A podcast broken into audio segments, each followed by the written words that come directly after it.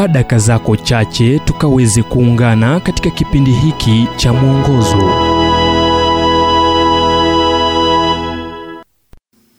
nam kwa leo tunazungumza kuhusu wacha amani itawale na uwe mwenye shukrani. Kitabu cha Isaya mlango wa 26 mstari wa tatu, utamlinda yule ambaye moyo wake umekutegemea katika amani kamilifu, kwa kuwa anakutumaini.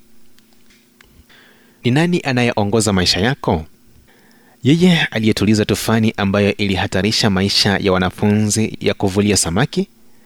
Au umeruhusu tufani kukatiza ukisahau kuwa uwepo wake kwenye mashua ni muhimu sana kuliko tufani ambayo imefanya mbingu kuwa nyeusi?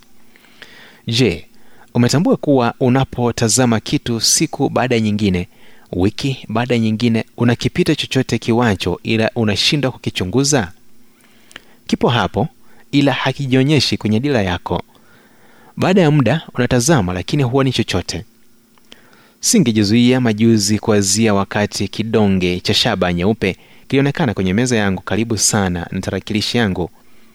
Ujumbe nukuu kutoka barua ya Paulo kwa Wakolosai ambayo inasoma, na amani ya Kristo iamue mioyoni mwenu, tena iweni watu wa shukurani. Nikishangaa kilikotokea, nilikichukua na kukiweka mahali pa wazi ambapo nilianza kutafakari kukihusu. Kidonge hiki kimetokea wapi? Nikamuuliza mke wangu, hakujua pia.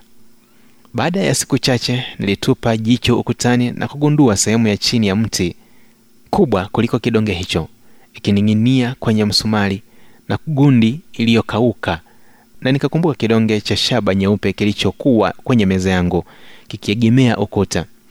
Kilikuwa kimeanguka kutoka kwenye kidonge hicho na kutua mahali ambapo kilinivutia. Nakiri kuwa nilianza kulenga ujumbe huo ambao ulinivutia sana. Wakati mwingine tunahitaji vikumbusho vya kile ambacho tayari tunajua.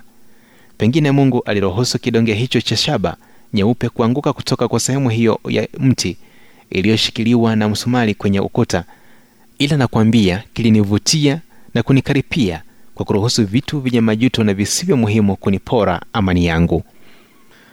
Ujumbe huu umetafsiriwa kutoka kitabu kwa jina Strength for Today and Bright Hope for Tomorrow kilichoandikwa naye Dr. Harold Sala wa Guidelines International na kuletwa kwako nami Emmanuel Oyasi.